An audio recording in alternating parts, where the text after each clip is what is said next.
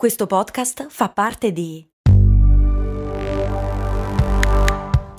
Voice Podcast Creators Company. Ecco il suo resto.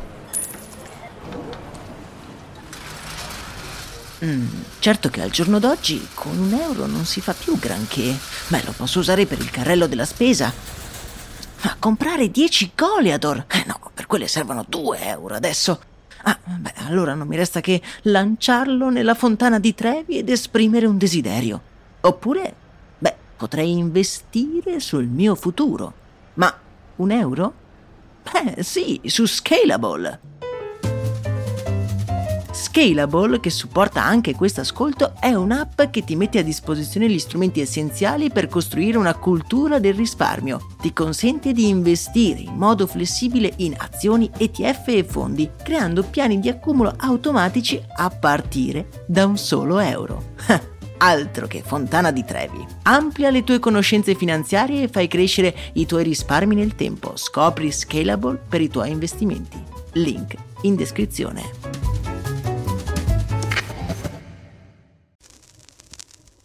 Max Corona, che sarei io, presenta Storie di Brand, un entusiasmante viaggio back in the future alla scoperta delle storie che si nascondono dietro i marchi più famosi.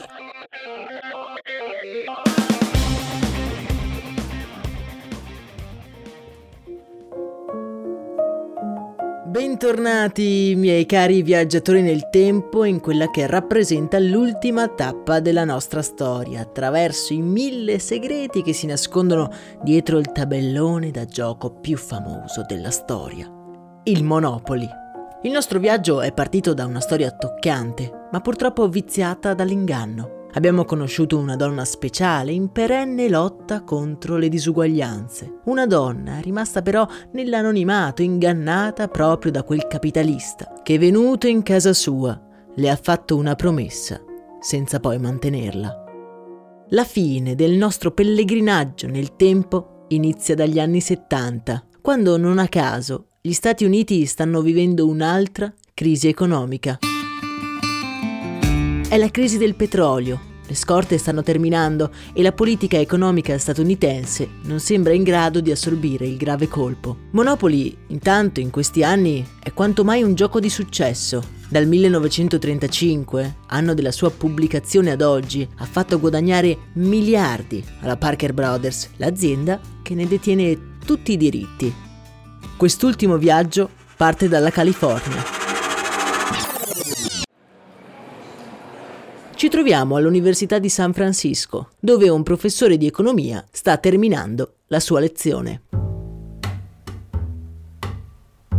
È uno di quei professori amati da tutti, dall'aria bonaria e dalla parlantina simpatica. Niente di strano fin qui, mi direte voi, se non fosse che finita la lezione, tornato a casa in macchina, quel professore passa davanti alle file lunghissime di auto in attesa di una tanica di benzina si ritrova a riflettere sulla causa di quella crisi. È questa economia monopolistica a metterci in questa situazione preoccupante. Pensa tra sé e sé. Quel professore che preoccupato entra nel vialetto di casa è Ralph Haspach e ancora lui non lo sa, ma quel singolo pensiero segnerà per sempre la sua vita e non solo.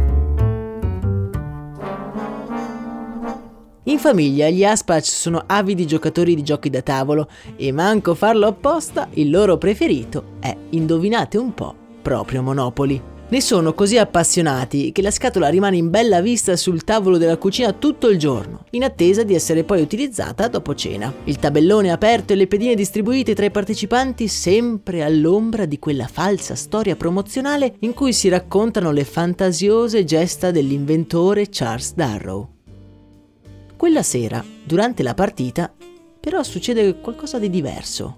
Ralph, guardando i suoi figli scannarsi per diventare dei monopolisti, si rende conto di quanto quel gioco sia sì divertente, ma anche in una certa parte diseducativo. Sembra che l'unico modo per avere successo nel business sia possedere tutto e mandare gli altri sul lastrico. Non sarebbe stato meglio creare un gioco che incentivasse sì il libero mercato, ma in una forma più economicamente sostenibile? E non promuovendo quella monopolistica? Eh, forse dovresti crearlo tu allora.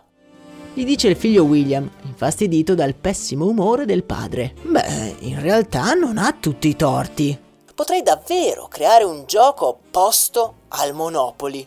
Magari gli sarebbe potuto tornare utile durante le sue lezioni all'università. Ed è così che l'idea piano piano prende forma giorno dopo giorno in quello che il nostro protagonista chiamerà l'antimonopoli. Un gioco molto simile al Monopoly in cui però i giocatori sono divisi in concorrentisti e monopolisti. Questi ultimi giocano secondo le regole del vecchio Monopoly mentre i concorrentisti giocano avendo regole diverse e più concorrenziali. Ad esempio, un concorrentista può costruire case avendo anche un solo singolo terreno per un dato colore. Il professor Aspach porta il gioco in classe e durante una lezione del pomeriggio comincia a proporlo ai suoi studenti spiegando nel frattempo temi di economia attuale. Passano i mesi e spronato da alcuni conoscenti, Ralph si convince di lanciare il gioco sul mercato come anti-monopoli e ben presto il pubblico comincia ad apprezzarlo.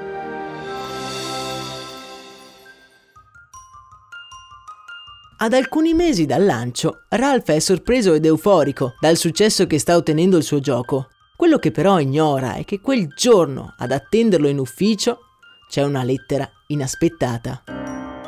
Titubante ma curioso, Ralph la prende in mano e ne legge il contenuto a denti stretti. La preghiamo di smettere di utilizzare il marchio di Monopoli a scopi commerciali?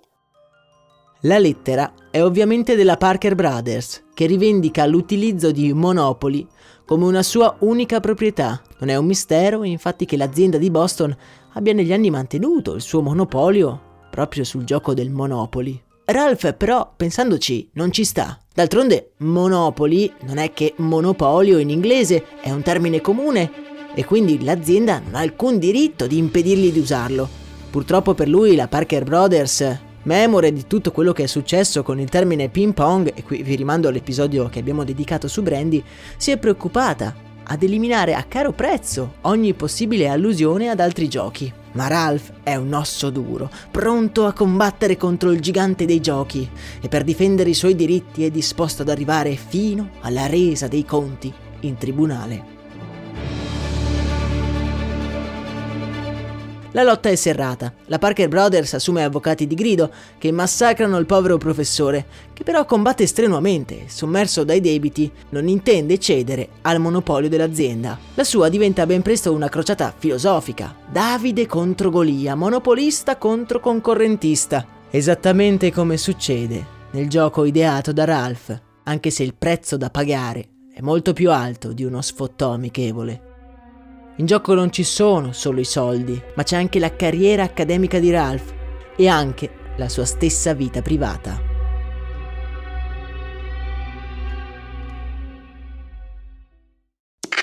Questo ascolto è supportato da New Balance. Ciao, sono io, Max Corona, e sono davvero onorato di tenervi compagnia con le mie storie nella vostra vita. Spesso quando ci incontriamo mi dite che ascoltate storie di brand mentre correte. E una cosa che mi ha sempre stupito è considerare come la corsa unisca persone completamente diverse tra loro. C'è chi si sta allenando per la prossima maratona e chi è appena riuscito a completare i suoi primi 5 km.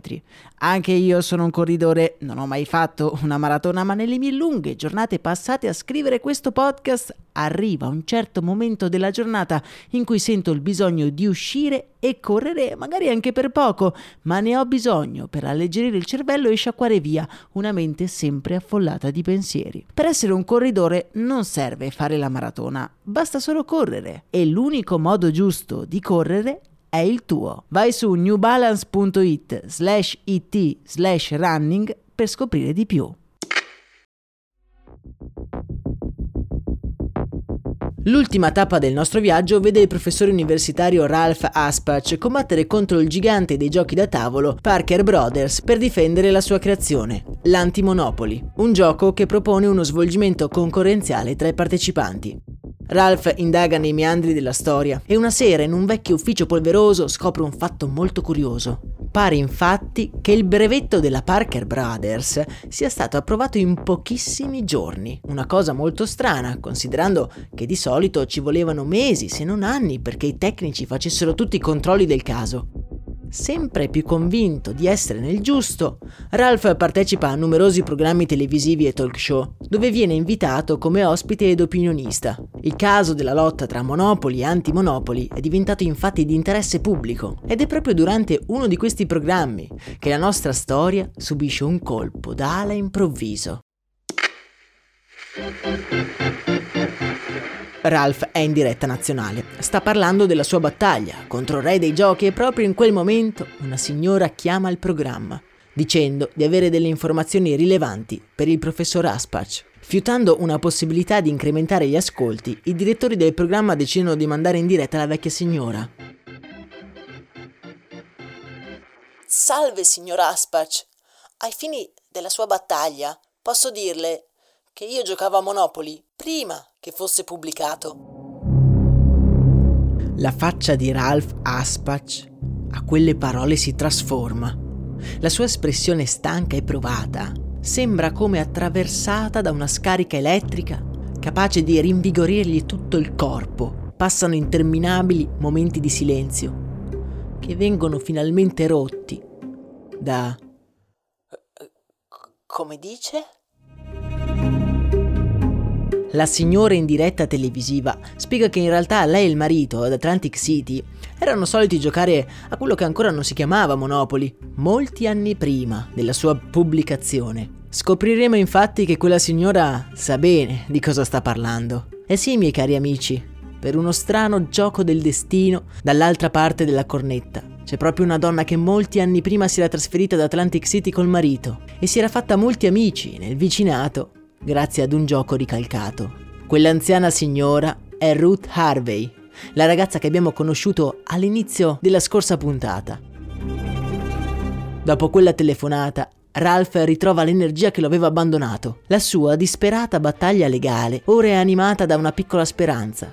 Doveva solo dimostrare che Monopoly era esistito prima della pubblicazione nel 1935 e che così la Parker Brothers primo non aveva nessun diritto sul gioco né tantomeno sul suo nome. Riavvolgendo il nastro della storia, Ralph scopre l'esistenza di un brevetto fatto sparire e rimpiazzato da un altro gioco, di Landlord Games, dimenticato per decenni e ricoperto dalle migliaia di scatole di Monopoli. Ormai è chiaro che un gioco molto simile al Monopoli esisteva già e nel gergo comune veniva chiamato gioco dei monopoli. Ma George Parker, il vecchio uomo d'affari, aveva fatto le cose per bene, comprando il brevetto della vecchia Lizzie, aveva cancellato tutte le prove. In tribunale è quindi impossibile dimostrare che Charles Darrow abbia effettivamente copiato un gioco già esistente. La battaglia legale dura anni, anni in cui la famiglia Aspach si disunisce, la moglie, madre dei suoi figli, si allontana da quella lotta che si sta rivelando la loro rovina. Ormai non c'è più traccia di quel bonario insegnante di San Francisco. Ralph rimane in vita solo per smascherare questo inganno durato decenni.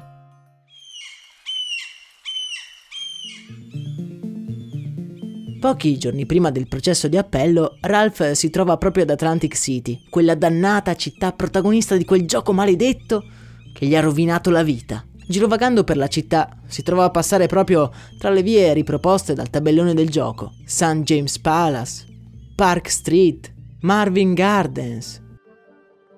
Ralph rimane interdetto. Ma, ma c'è un errore. Come sappiamo, la strada non si chiama Marvin Gardens, ma Marvin Gardens. Un piccolo particolare insignificante per i più, Accende però un barlume di speranza nella mente di Ralph. Deve assolutamente capire se quell'errore c'è sempre stato oppure no. Con le mani tremanti chiama Ruth al telefono. L'anziana signora, che lo aveva contattato tempo prima durante il programma televisivo, sosteneva infatti di aver adattato lei stessa il tabellone alle strade di Atlantic City. Sì, ero nuova in città e non conoscevo bene i nomi delle vie. È per quello che ho sbagliato. Ecco la prova che stava cercando. Charles Darrow non solo aveva copiato l'idea, ma aveva copiato anche il tabellone con gli stessi errori di ortografia. Un po' come succede quando a scuola cercavate di copiare il compito dal vostro vicino di banco e il professore svelava il misfatto comparando i vostri errori. Sottolineando questo aspetto, il processo di appello è completamente ribaltato e dopo aver rifiutato milioni di dollari dalla Parker Brothers per mettere a tacere la cosa, Ralph Aspach ne esce incredibilmente vincitore. Il suo anti-Monopoli alla fine ha vinto e il monopolio della Parker è crollato su se stesso e da quel momento il nome Monopoli perderà tutto il suo potere, ritornando ad essere quello che è sempre stato, una semplice parola. La Parker Brothers prima e la Hasbro poi, azienda che rileverà la compagnia negli anni successivi, non ammetteranno mai l'inganno di Charles Darrow, la cui storia campeggiava sul sito ufficiale fino a pochissimo tempo fa. La battaglia legale di Ralph Aspach terminerà nel 1982. Lui non tornerà mai alla vita di prima. Quella guerra senza prigionieri aveva lasciato troppi segni e non si riconcilierà mai con la moglie che aveva perso durante la battaglia. Ma suo figlio diventerà un brillante avvocato, fiero combattente contro tutte le ingiustizie continuando in qualche modo la battaglia iniziata da quell'attivista che decenni prima era convinta che uomini e donne fossero uguali e che ognuno avesse il diritto di avere pari opportunità. Una vecchia strampalata per l'epoca e un'eroina per noi.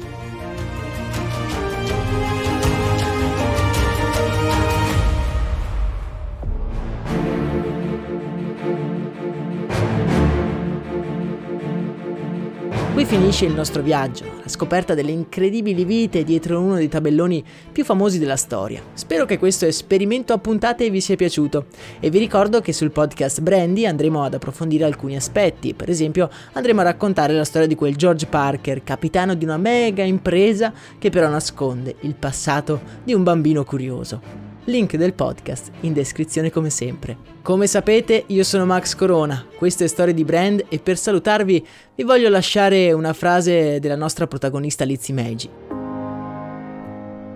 Forse mi avranno anche insegnato come pensare, ma cosa pensare? Quello lo decido io.